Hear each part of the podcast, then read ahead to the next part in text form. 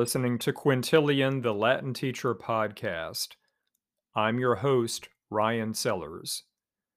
Anthony Gibbons teaches Latin and Greek at Sydney Grammar School in Sydney, Australia. He is the creator of Legonium, a popular novella, social media account, and repository of instructional resources all designed around the intersection of the Latin language and LEGO products.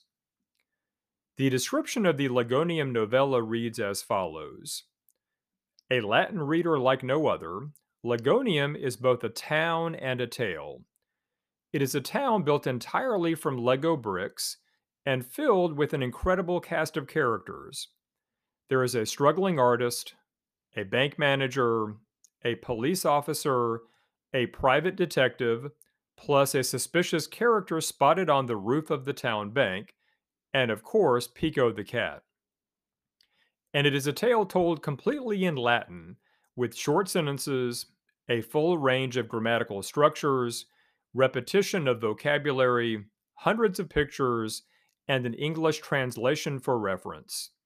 There is a police chase, a trip to Pompeii, a talkative parrot, and a mysterious suitcase. I began our conversation by asking Anthony about the pedagogical philosophy behind Legonium.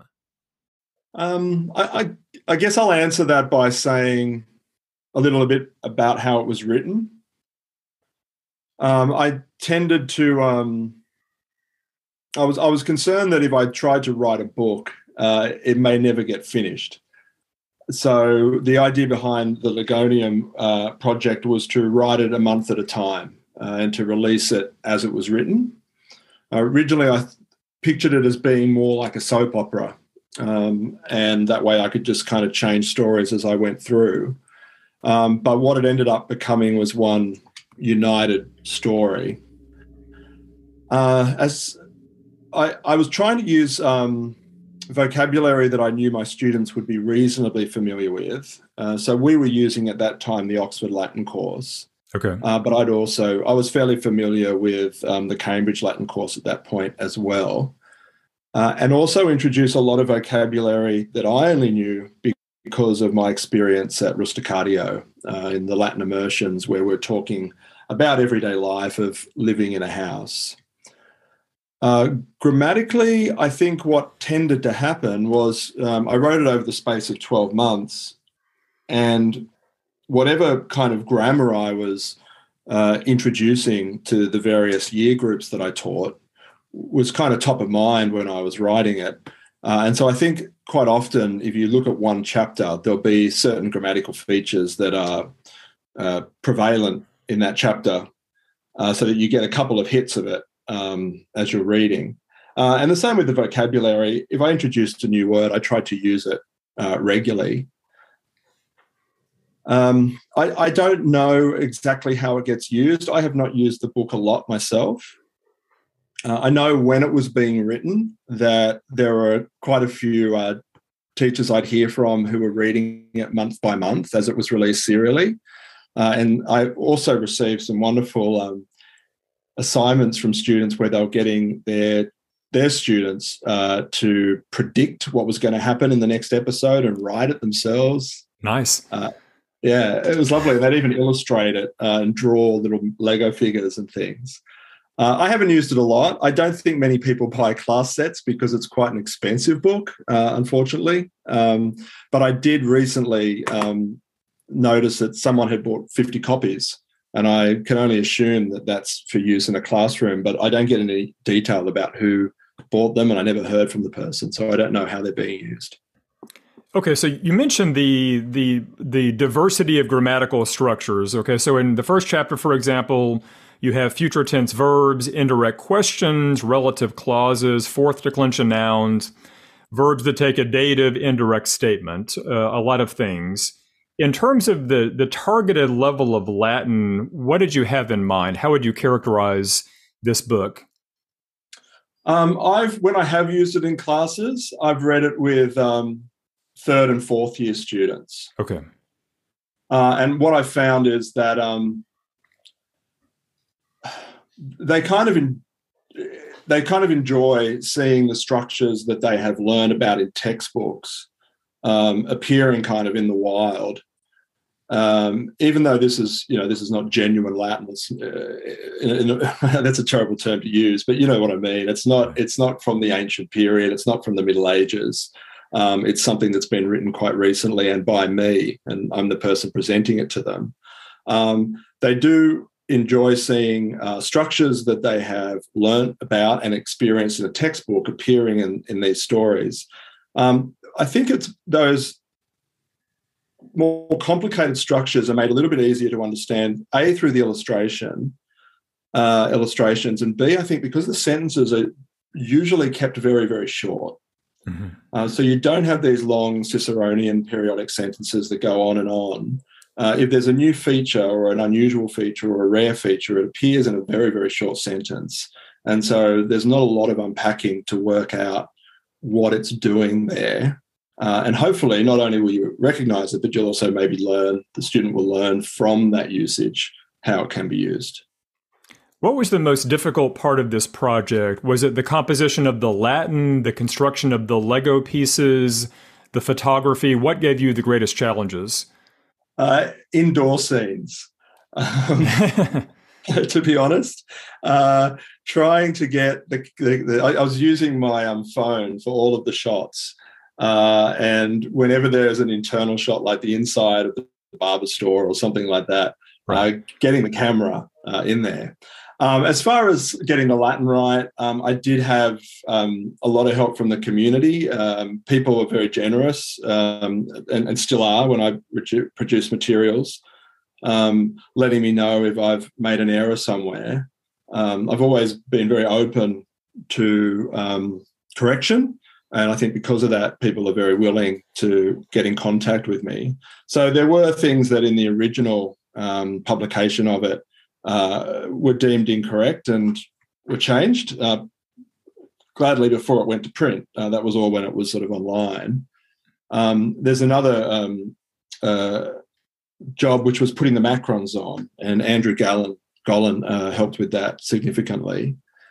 Um, and then Mercedes, um, uh, who's a, a, good friend of mine, um, helped with the actual publication and the formatting and also the reading and uh, suggestions on things that could be changed. So, so yeah, the, the hardest part technically was, was taking some of the photos, but there was a lot of people who contributed uh, to the writing of the Latin.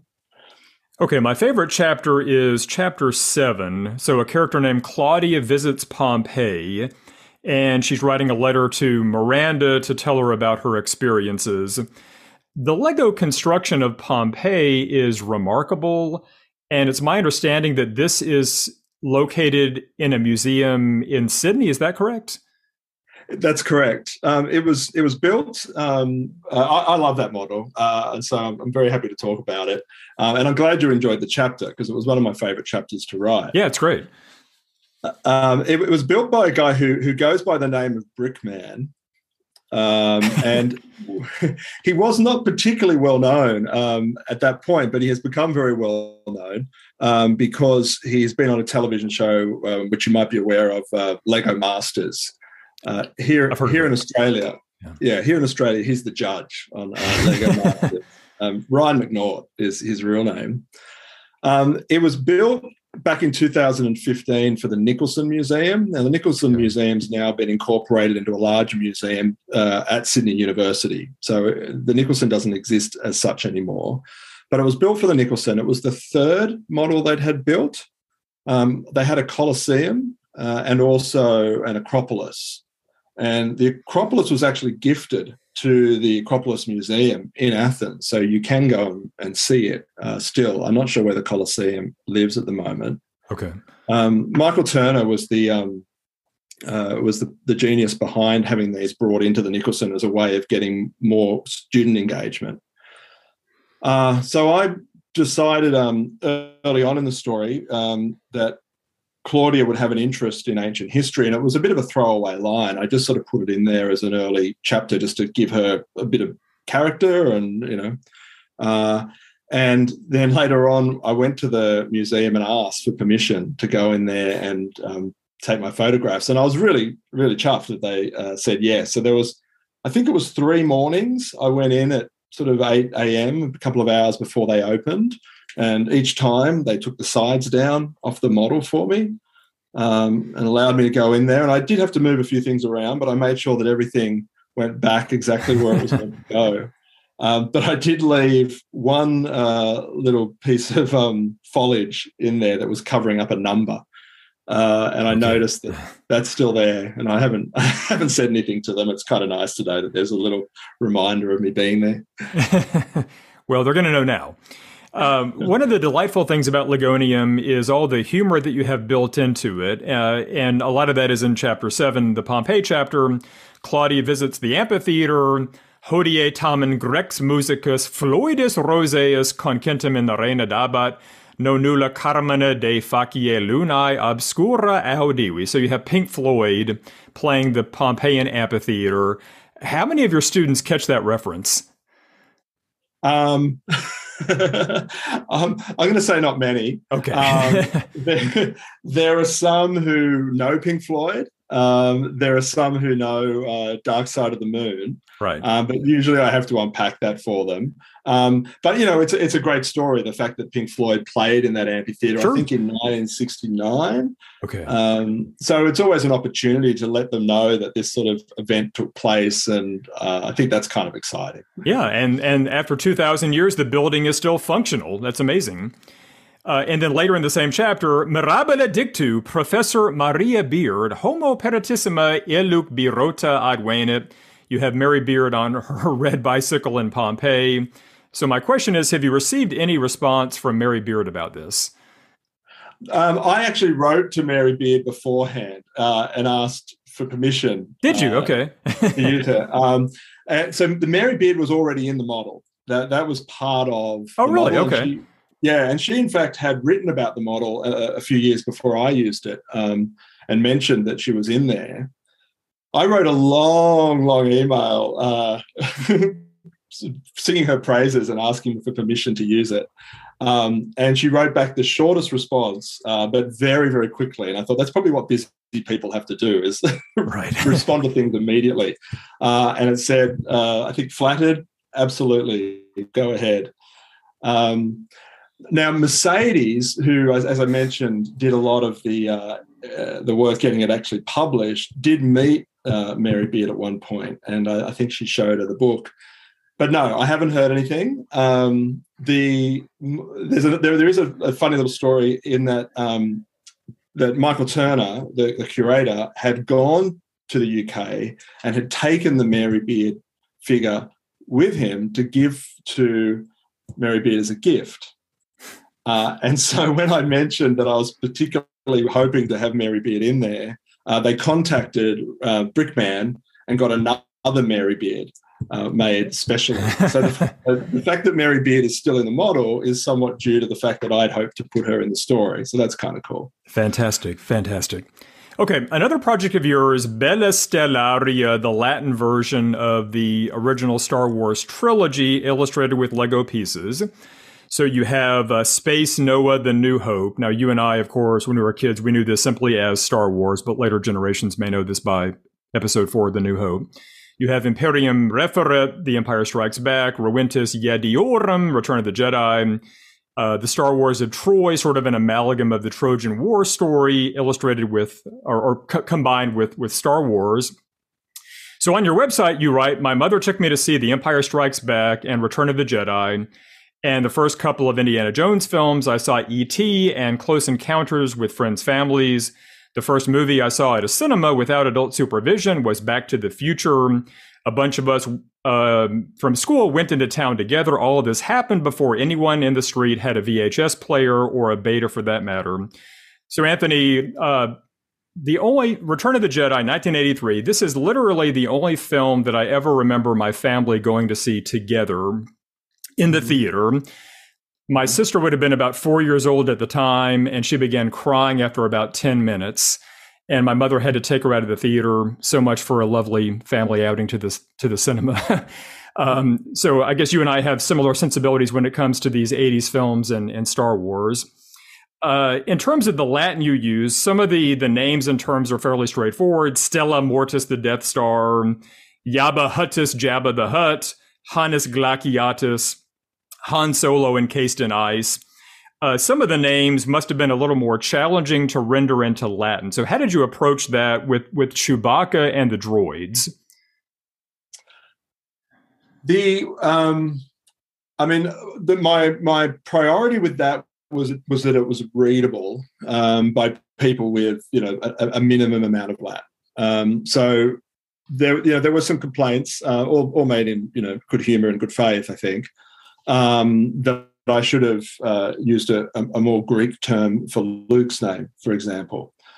Um, but with Chewbacca, I thought, well, it ends in A, so I'm just going to make that a, uh, a first declension noun.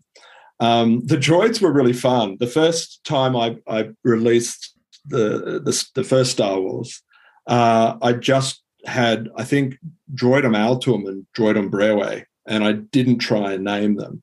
Okay. Um, and then it got cumbersome, particularly when I started to work on The Empire Strikes Back. So I, I went back and, and changed that. Um, now I think I I can't even remember where I landed, but my if I remember correctly, I used the the nicknames of the droids. So R2, which is what Luke calls R2D2. Mm-hmm. I think I did something with with R2. Um, and, and I think C3 too, but I honestly don't remember where I landed. But I but I did. I used I used the nicknames of the droids to get to get a name. Okay, so for R2 you have Erduus, E R D U U S, and then for C3PO you have Tripius. Okay. Okay. what do you think? I'm not sure. Uh, what do you? Think? Well, I uh, very clever. Yeah, I mean, certainly uh, these would have presented some challenges, but you need something that you can easily manage in Latin, and making something first or second declension is certainly going to be conducive to putting it into proper Latin grammar. That was my thinking. Yeah, um, and and as I said, making them as, as easy to read as possible.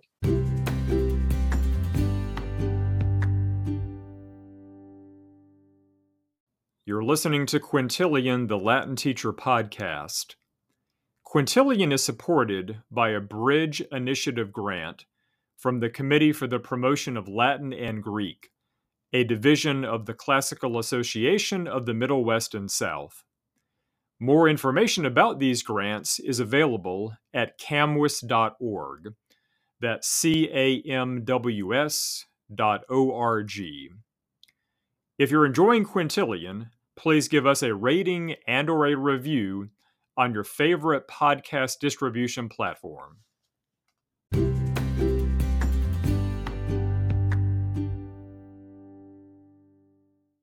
Okay, uh, another statement on your website I have to ask about about Star Wars toys because again, you and I are from the same generation. I had plenty of these when I was a kid. I really wanted the Millennium Falcon. I never had that one. My, my father made me one out of styrofoam uh, that I played with for years and years. But you say, my favorite toys in those days were all Star Wars. I had about 30 figures and three major pieces of tech. The best was an X Wing fighter. I love that X Wing more than anything I have owned since. I had a Hoth base that I later watched melt in a bonfire a cross between science experiment and declaration of adolescence. So you have to tell this story. What happened to your Hoth base? when when I was growing up, um, one of my weekly chores was to go around the house and collect up all of the rubbish from the various bins around the house, uh, and take it down to the, the back of the property where we had an incinerator, and just throw it all in, in the incinerator. It's environmental vandalism. I now realise that, that was then. Um, and uh, yeah, as I said, I guess there was a sense that I was growing up. And um, so after I, I, piled all of this rubbish into the into the furnace and lit it, I then placed the uh, Hoth on top and just kind of watched it burn and melt, and I've never seen it since. Okay. Yeah, rather ironic that uh, the planet Hoth, the ice planet, is burned in a gigantic bonfire on your on your family property, right? Never thought of that. okay, one more pop culture question here. Uh, we you mentioned Back to the Future. Now, this wasn't the first film that I saw in the theater, but I have very vivid memories of seeing this on VHS at my cousin's house, and it's still one of my favorite '80s films to this day. Um, on your website, you do have sort of a, a Back to the Future teaser of sorts. You have Doc and Marty standing by the DeLorean, and the Latin text says, Vias in illo loco quoimus opus non erit viis. Roads? Where we're going, we don't need roads. So my question is, do you have any any plans to develop this Back to the Future uh, more extensively on your website? Uh, I, am uh, no, I, I don't. Um, is the short answer. Um, okay. a, a lot of the things I do are kind of governed by what Lego does and the figures that I have. Um, there was a there was a Back to the Future um, car that came out uh, years and years ago, and also they did a level of it on um, a, a, computer game called Lego Dimensions. Uh, and so I had I had those two figures, and I had a tiny little DeLorean, uh, and that's all I have okay. um, for Back to the Future. It'd be a huge job to kind of you know build the. I mean, it'd be, it'd be a great job for someone, and I'm sure it's been done. But build the uh, the clock tower and the 1950s sort of diners and all of those things would be great. But um, uh, it wasn't something I'd thought of. I like the idea though. And uh, if you if you were to get to the second film in the franchise, you'd have the challenge of all those hoverboards as well. Yeah, that'd be a lot of Blu Tack and fishing line, I think. exactly. Well, if you have some time on your hands, I mean, maybe you can get around to that. Okay, some other things on on your website. Um, what is Gilbo? Gilbo, um, Gilbo was a was an attempt to write uh, something um, that I thought uh, my students would enjoy. When I very first started teaching Latin, I, I was a history teacher for about a decade before I became a Latin teacher. I was teaching a year seven class, um, so a, a, first year class, uh, who did the first four chapters of the Cambridge course um, in six months, in two terms, and that was that was all the Latin they did uh, in year seven and then it was optional. They could pick it up in year eight. This is a, a previous school that I worked at. And so, what I tried to do was to write a parallel story where it introduces the exact same vocabulary and the exact same grammar as each Cambridge story, but it's a completely new tale. And I, I think it was quite successful in doing that. Um, at first, I published it as um, a booklet that I handed out, and I he was originally Gilbo was originally a Hobbit, hence the Gilbo Bilbo right kind of uh, similarity. Um, but then I was introduced to this uh, website, which I assume still exists, called South Park Studio, mm-hmm. where you could go in and you could create your own South Park characters and you had a whole lot of costumes you could choose from, facial expressions, extra things they could carry. And so I thought I'll, I'll try and use that to illustrate this story um, and then supplement it with other images that I found using Google image search. And I put it on a site um, called Tar Heel Reader. Are you familiar with Tar Heel Reader? I am. I am. Yeah, so that was its first home. This was long before I had a website. Um, I popped it up there, and it's it's still there. Um, I, I, never actually wrote the final kind of chapter, um, which I think is both terrible and good because apparently some teachers do set it as an exercise for the students to write the final chapter. Oh, great! It's nice. Um, but one day I probably will get around to finishing it. Um, and so it was on Tar Heel Reader. I, I think it was fairly popular because it did something that was useful because so many people were using the Cambridge Latin course. Uh, and then when I moved it over to the Legonium website, um, I started from scratch with the illustrations and used used the originals as a guide, but um, sort of did cleaner versions of it. I'm now using um, Keynote, which is a bit more powerful than PowerPoint, which is what I used originally okay. to do it. Okay, another resource on your website, the Disco series. Tell us about that, please. Um, well, the Disco series is um, is unfinished. Um, uh, it, it, was going to be a, a, huge series. A lot of the things on there on the site are um, I'm both proud of and kind of ashamed that they kind of haven't haven't progressed to where I originally imagined them progressing. Um, but the idea with Disco was to teach Latin where every episode would be a small conversation that you could have. And so, you know, the very first one teaches you how to say hello. Next one asks you to teaches you how to say what is your name, and then it moves into what's your favorite food and your favorite god and your favorite animal, your favorite drink. Um, it, it just doesn't go for as long as it needs to go. Um, and I have thought about going back to it, but I've become such a fan of Ørberg, um, Lingua Latina per se illustrata, that I'm not convinced anymore that that disco series is really the way to go uh, with okay. teaching Latin. There's a lot of English explanation about what's going on. Um, what I what I do like about the disco series is the games that form part of it. So every couple of lessons, there's a game that you can play that uses the grammar and the vocabulary that you've learned. And I have used those games in the classroom. I've used them at Latin camp with students about 13, 14 years old. And the, the games are quite successful. And I, I noticed that they get downloaded quite a lot. There's particularly there's one called uh, Esne Boss in Templo, um, which gets you know downloaded a couple of times a week. Uh, so I'm really glad they're out there and that they're being played. Um, the course itself, I, I, have mixed feelings about, um, but I, I, hope if people use it, they they get something out of it. Okay, so you have so many resources on the Legonium website. We can't really talk about all of them. You have some Aeneid resources. You have Cicero's in Catilinam. You have some materials to support the Athenaze Greek textbook, which I wish I had had as a student 30 years ago. What other resources do you have plans for developing in the future? I, I think um, for the next couple of years, it's it's going to be mainly things to support the Ørberg course, the Lingua Latina per se illustrata. Okay. Um, we've just started using it at the school where I teach. Um, so one of the things I was noticing with Legonium was that I was creating a lot of resources that I wasn't able to use myself. And so I made a decision maybe two years ago to try and bring together what's happening on Legonium with what I'm doing myself.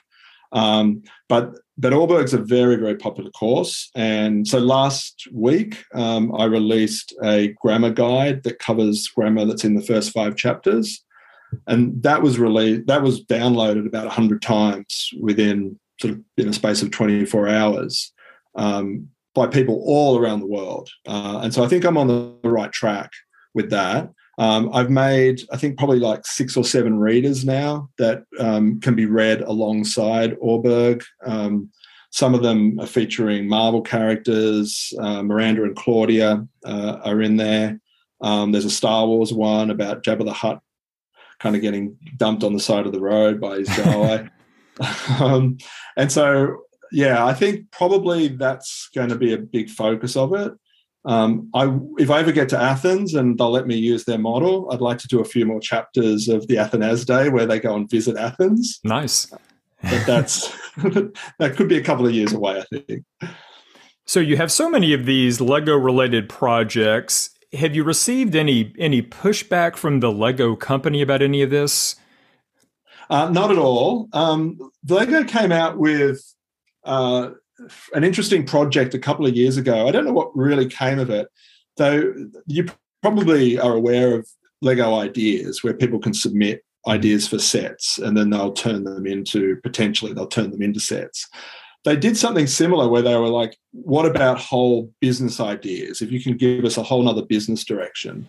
And so I wrote to them and, and not specifically to suggest that they might use it to teach Latin, but maybe they could develop language learning and language teaching tools. so, so I suggested to them that maybe that this was something that they. Okay, I, I suggested to them that maybe um, a business idea would be to develop language learning and language teaching tools uh, using Lego, and I sent them uh, references to the website and a little bit about it. Uh, and they wrote back a very, very nice letter saying that this was not something that they were interested in, um, but they were very impressed with the website and they wished me well. And so that that was enough for me to think, well, I'm probably not going to get a cease and desist letter from them. so, when did your interest in Legos begin? When you were a kid? Yeah, no, not really. I mean, yes and no. Um, I had a little tiny bit of Lego when I was a kid. Um, but it was I think it was 2012 I'd gone over to my first Rusticatio, and on the way back, I'd bought a um, a Lego um, Boba Fett's ship uh, from The Empire Strikes Back, and I and I brought it home and I played with it and played with it. I, I I started building it. I think I got through the first bag, and I really was kind of disinterested. I stuck it all back in the box and put it at the top of the cupboard, and it, and then I moved a couple of times. And each time I moved, I took it with me. And then a couple of years later, I guess it was 2016, when I heard that Disney had bought the rights to uh, Star Wars and that there were going to be a bunch of new films, a bunch of new films. Um, I remembered that I had this Lego set up in the top of the cupboard. I thought maybe I should give it another go. And I, I think things were fairly stressful at work at that point in time. And I just found it a, a very, very nice way to relax uh, to just sort of follow these very simple instructions and put block on block on block. Uh, so when it was finished, I was over at a friend's house and I suggested to her that I wanted to buy a, a Millennium Falcon. There you go, um, and a uh, Jabba the Hutt sail barge, and I couldn't decide which to buy. And uh, her advice was to buy both, and it all got got out of control from there. Okay, let me ask you about your very popular Twitter account. You have close to 30,000 followers. You often focus on Roman holidays and notable dates in Roman history. Um, late 2022, you issued a series of tweets about ChatGPT, the artificial intelligence program that's been in the news recently. You asked this program to write some short Latin poems about movies primarily 80s movies, of course Star Wars, E.T., The Breakfast Club, Ghostbusters, and so forth. I'd like to ask you about Frozen, since my daughter is obsessed with Frozen. So here's what the uh, the the robotic program gave you for Frozen: Anna et Elsa sorores amantissimae, qua in frigora regnant magia glacies cor in amore nihil potest ea superare Anna and Elsa, very loving sisters who live in the, the, the cold, magical eyes, uh, hard in love, nothing is able to conquer them. Uh, okay, so not bad. Not exactly book 13 of the Aeneid there, Anthony. So, so what do you make of all of this? There's been so much hand wringing about this, uh, not just by Latin teachers, but all across academia. What, what do you make of, of this program and the implications for the future of, of Latin teaching? Uh, look, I, I think it's interesting. Um, obviously, I wouldn't have investigated it if I didn't think it was at least a little bit interesting. Uh, do I worry? Um, I don't set a lot of um, composition work in the later years, and so the composition work in the, in the early years, it's very very apparent if the students are using structures and vocabulary that they they just wouldn't know and couldn't know. Um, so I don't think there's a risk there. Um, what I what I did do, um, as well as those poems, was write some questions like, uh, um, you know, what is the role of Dido in the Aeneid, for mm-hmm. example, um, and got maybe a three paragraph response, um, and most of what it said was accurate, and I, I assume that's only because it's read things that were accurate. I don't think it sort of comes up with a concept of literature and then makes these decisions on its own. But there were some errors, um, just some factual errors. Um, and I did imagine uh, using it in a class where we might ask it these questions and then pick its responses apart. Uh, you know, where do we think it's it's been particularly thoughtful? Where do we think maybe it's shown some some inaccuracies or made reached some conclusions that we wouldn't have normally or necessarily release reached. Um, but I, I, don't think it's going to be something that I'm going to use a lot in the classroom. Uh, and I, but if people are in the habit of setting these sorts of questions as homework, then I think they are going to have to be mindful that students may use them, um, and they may be may be better to set those sorts of questions as written tasks in class, where you know you can be sure that they're not using that. Um, I, I don't know whether you saw it, but I also used the um, DALL-E, which develops illustrations. I think I did see that, and yeah, tell us about that. Well, I mean that's an interesting one because I've I've created a couple of um, card games. Only one of them has been released, uh, and I've commissioned a lot of art for the. Well, I say a lot. Felt like a lot to me um, for those. Um, I just decided that I would see if I could illustrate a very specific uh, Martial epigram, which is the the one where he says you have the, the face of a man swimming underwater. Right. right. And it, it, took me probably sort of eight goes at, to you know come up with the sentence. You know, um, a man wearing a toga, swimming underwater, mm-hmm. um, and it gave it tends to give you four examples that you can choose from, and there was one that I thought was was pretty good. The you know the face was all blurry, and it kind of captured the idea of what I think that epigram is about. Um, but you could also see this very fine tunic that was kind of dragging behind him in the water, and I, and I thought it was clever, and I thought um, it, it, worked, and so I I just put up there. It wasn't a particularly popular tweet, um, but I was interested in it. There was a there's a comic that I put out uh, based on um, Pyramus and Thisbe uh, that's available on the website, and it's created entirely from images that I found on Google Image Search. Which, I mean, I'm very aware that not everything I do is necessarily uh, doing the right thing by copyright, and I do worry about that. I don't think you can download this one. I think you can only watch it on the site.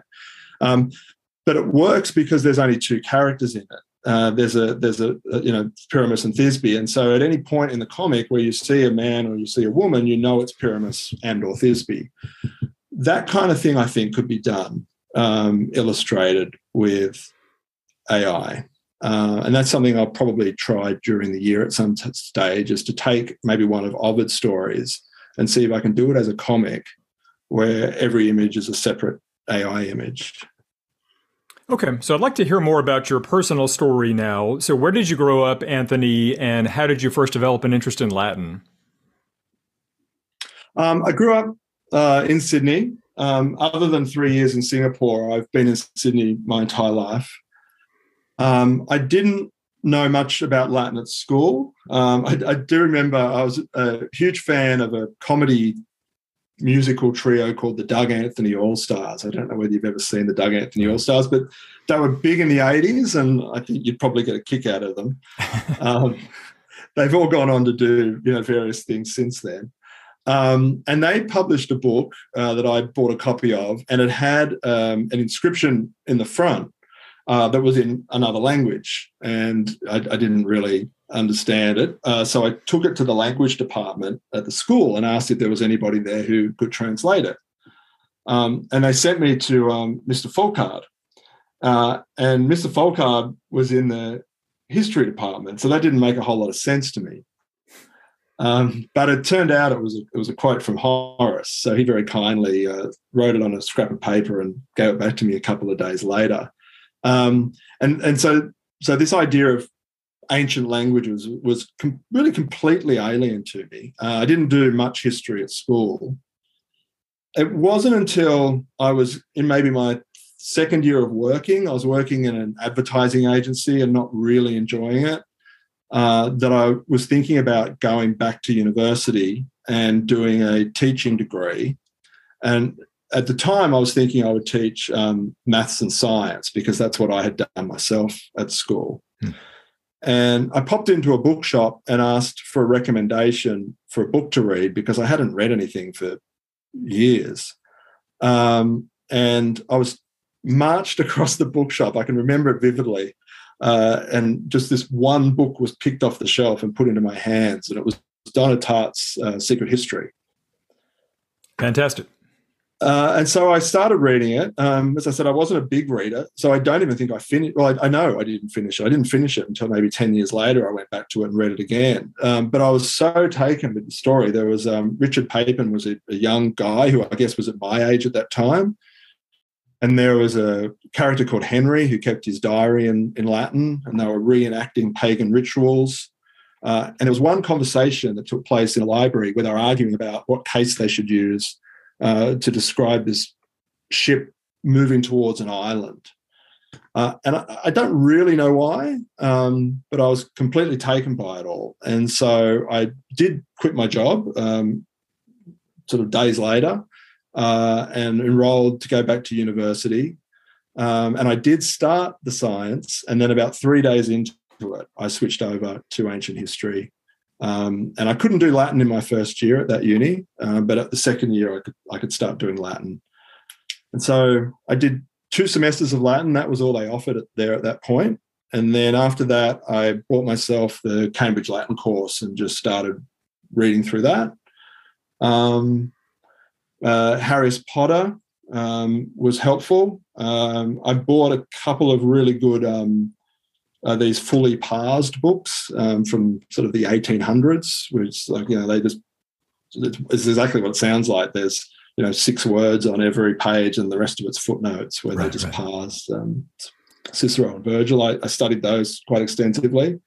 Um, yeah, that was kind of how I got into it. And then, as I said to you earlier, I, I taught history for about 10 years and then was very fortunate to get a, a Latin teaching job um, at a school called Riverview um, with Luella Parrott, who, was an is an amazing teacher, but was an amazing mentor for me as well for those three years.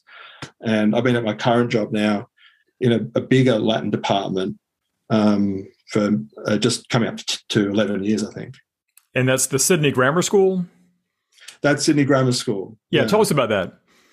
About the school. Um, I, I, love it. Um, it's it's right in the middle of well, it's on the outskirts of the middle of the city. Um, I can walk there every morning and, and walk home. Um, the department is quite large, so we've got uh, probably eight people in the department teaching Latin. Um, I have started teaching first year Greek. I think this will be my fourth year uh, going and teaching first year Greek, which has been a great experience. I had a, it was a bit of a steep learning curve, but um, I'm very comfortable teaching that first year course now. Um, there is a couple of people there that teach um, Sanskrit. Um, it's, it's, a it's a great department. We all get on really well, um, and the, the, we got good students, great students uh, who are enthusiastic, very bright. It is a selective school, um, so we're very fortunate to teaching bright students. Although you know, I'm not, I shouldn't say fortunate. That just happens to be what we're doing. We're teaching very bright students, um, and yeah, yeah, it's it's good. It's good. It's it's all boys, uh, correct? It is. Um, yeah. In, that, in your mind, what are the advantages and disadvantages of single sex education?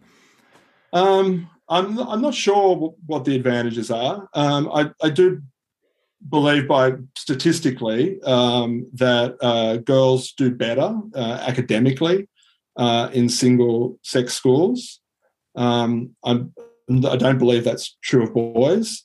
Um, if if if grammar decided to go co-ed, and some of these single sex schools in Sydney are deciding to go co-ed and have been going co-ed, uh, I, for one, would applaud the idea. Mm-hmm. Um, so I'm not sure what the advantages are of, of a single sex school, but there isn't a school quite like it in Sydney where I could teach. Okay, so you mentioned that your school offers Latin, classical Greek, Sanskrit. I was looking on your school's website. You have a really robust language program. What are the languages that are offered at your school? Um, they so, so everybody in the first year, and, and one of the things that's that's unique in Sydney, at least, about our school is that the language department and the classics department are separate. Okay. Most in most schools, they're they're combined.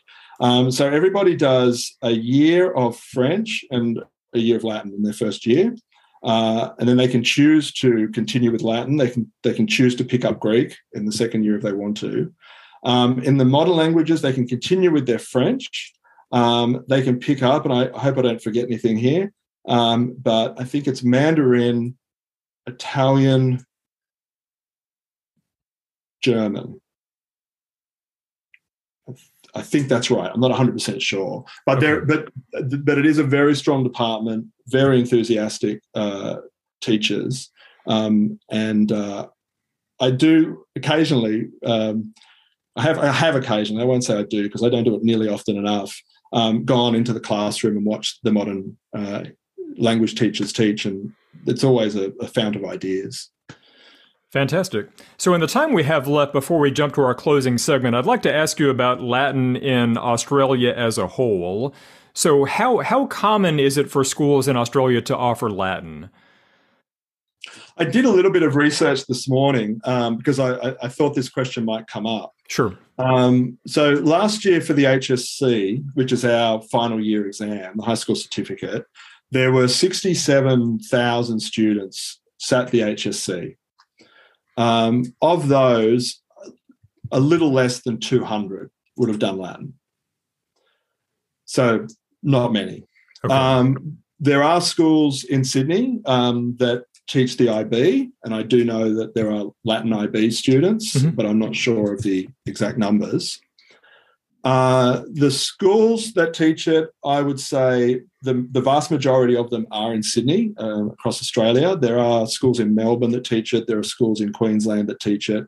Um, I think there is now a school in South Australia, um, but that might be it. We might be looking at let's say 25 schools uh, across the whole country okay um, that are teaching latin um, I, I, was at a conference at the end of last year in which um, some research was reported on um, it hasn't been published so I, I, can't say too much about it but something that i think i can say uh, is that there was they undertook um, interviews with members of the general public and they were surprised at how supportive the general public was about the teaching of Latin. Most people thought that it was worthwhile uh, exercise. Um, however, uh, it has a very strong reputation of being elitist. Right. And, and that falls into two categories it's, it's for the very wealthy or the very smart. Mm-hmm. And that I think is a result of the fact that it's only really in Sydney taught in private schools or in selective schools. Okay. Um, and so there's a there is a uh, an enthusiasm for the subject that might be broader than we would have thought in Australia, but uh, you know there is a real problem that it's it's so uh, tightly maintained by a very particular type of school. It's difficult to make generalizations about education in the US because American students have such different educational experiences and such different educational outcomes. But it's certainly not unusual for American students to study no language at all in elementary school or middle school, and then maybe just two years in high school. So, how would that compare, broadly speaking, in Australia? And, and which languages are most commonly taught there, if not Latin? I think for a lot of students, um, that would be their experience okay. of, of, high school. Um, certainly, it was mine. I didn't. We didn't do any language at all in primary school. Uh, I know that uh, a lot of the students that I teach now have done maybe two or three years of Spanish okay. um, or, or, Italian if they come from um, the Catholic uh, sector. Um, and then, as I said, they, they, they have to do uh, some language in year seven. And then, really, there'd be quite a few of them, I think, that would leave it there uh, and not do any more language study. So I think I think there'd be a lot of a lot of people going through the education system with very minimal language study in Australia. One of the, the many challenges that Latin teachers in the U.S. are facing is a, a shortage of teachers, uh, a, a dearth of young people coming into the teaching profession, and uh, it's it's a huge problem. Uh, are you having the same problem in Australia? We are. Um, and because we're, we're, talking about such a small number of schools, you know, you, you, get to the end of the year and it's it's the chatter that there are, you know, six schools that are looking for a Latin teacher. Right. Um, and some of that is probably created for, by movement. If one person moves and then another person moves to fill that spot, right. another person moves to fill that spot. But we're we're very aware uh, that we don't have the teaching staff that we need to fill the spaces. Both both spaces a little left when people um, retire out of teaching, um, and also um, you know d- departments that are trying to expand, uh, which is happening in some of these schools. Okay. Um, I, have spoken to the headmaster about it, and he said, "Yes, you're absolutely right. It's a concern, um, but it's not. It's not just the ancient languages. He's he's particularly concerned about mathematics, for example. Hmm. Uh, here in Australia, um, I think that the kind of um, student that goes into math, math into, you know mathematics for the purpose of doing really high end mathematics so that they can then go into a teaching role. Mm-hmm. Um, there's just not many of them, or at least not enough. Okay, well, I'd love to keep talking about comparing the uh, the problems in education in the U.S. and Australia, but our time is running out. So let's go to our closing segment: Sex Carissimi Res, six of your most beloved things, six of your favorite things. Anthony, as a Latinist, number one, what is your favorite Latin textbook? Uh, at the moment, it is Ørberg, Lingua Latina per se illustrata. And you said you've taught out of Cambridge in the past and Oxford as well yeah, there. I think that's. Oh, and, and I did some tutoring with Ecce Romani, which is a, a nice uh, text as well. Okay, yeah, I appreciated the the joke you made in the Legonium novella about uh, taken from Cambridge, the uh, the poet coming into the barber shop and causing a scene. Yeah, I really enjoyed that. Thank okay, you. number two, what is your favorite place to visit in Italy? Um, I'm actually uh, going to Italy this year. I'm very excited. Um, Fantastic. I've got a, a tiny, tiny, tiny little flat uh, booked um, that's about 15 minutes walk from the Pantheon. Nice. Uh, and I don't know why, but at the moment, um, the place I'm most looking forward to going back to is the Palatine Hill and exploring the um, Imperial Palace. Uh, I think because I've, I've, only done that once before and I hadn't done a lot of reading before I went. And so I think I'm going to do a lot of reading before I go. And as I walk around, hopefully be able to uh, imagine it a little bit better. So, how long is the flight to Italy from Australia? Uh, it's, I think, if, I, if I'm going straight to Rome, I think it's something like uh, 20 hours. Oh. Uh, yeah, it's it's a long way. Well, I hope you have a, a great trip when you arrive there. It's a it's a it's a long trip. Okay, number three. What is your fa- uh, favorite work of classical literature or your favorite classical author? Uh, it's it's the Aeneid. Um, I know that's probably a very uh, bland answer, but I I just figure that with the Aeneid, I'm going to be reading it for the rest of my life. Um, so uh, I've read the first six books um, in Latin. Uh, the second six are still completely fresh for me. Um, I, have I've dug, dug, dug, into little bits of them. Uh, I'm teaching some book 12 at the moment to some IB students, um, okay. but it's still, you know, new territory. So I think that's a book that's always going to be in my hand. Sure, popular answer, but a great answer. Uh, one of the beautiful things about the Aeneid is even if you know it really well, there are always new discoveries, always new things to be found. Um, yeah. Certainly uh, a masterpiece of literature. Number four, what is your favorite movie or television program about the classical world? Uh, I was I was trying to pick between HBO uh, Rome uh, and Plebs, which I uh, saw. It doesn't show here, but I saw it in the UK and I thought it was pretty funny. Yeah, so I think uh, many people in our, in our, audience probably are familiar with the HBO series. Um, in terms of Plebs, can you uh, maybe briefly describe that? It's sort of a, a lowbrow comedy, is that correct? It, it is. It's very English in its humor. Okay. Um, there's a character uh, I think called Grumio, which is you know delightful. Right. Um, and they just I, have probably only seen like three episodes of it, but because I can't see it, it's you know it's it's gone to uh, mythical uh, levels in my mind. Um, but uh, if I ever get back to the UK, I'll make sure I watch it. But yeah, it's it's silly, uh, but it's all set in in Rome, and uh, yeah, it's enjoyable. I'm guessing it's probably not appropriate for a high school classroom don't remember. Um, okay. I, yeah, watch it first would be my advice. that, that, that's always a good a good uh, strategy before you show anything in the classroom. True. Number five, your favorite character in classical mythology. Uh, at the moment, um, in, in, literature at least, it's it's Dido. Um, I think because I'm I've uh, teaching um, book four at the moment, and have just finished teaching book one, and so I've been reading uh, quite a bit and thinking quite a bit about Dido. Um, I, I don't know whether my interpretations are correct, but I'm very, I, I feel very sort of sympathetic, obviously, for Dido, but I also am caught up with wondering how sympathetic a Roman audience would be. Um, and whether they would recognize that Rome, the Dido is kind of, to me, symbolic of the destruction that the Roman Empire caused.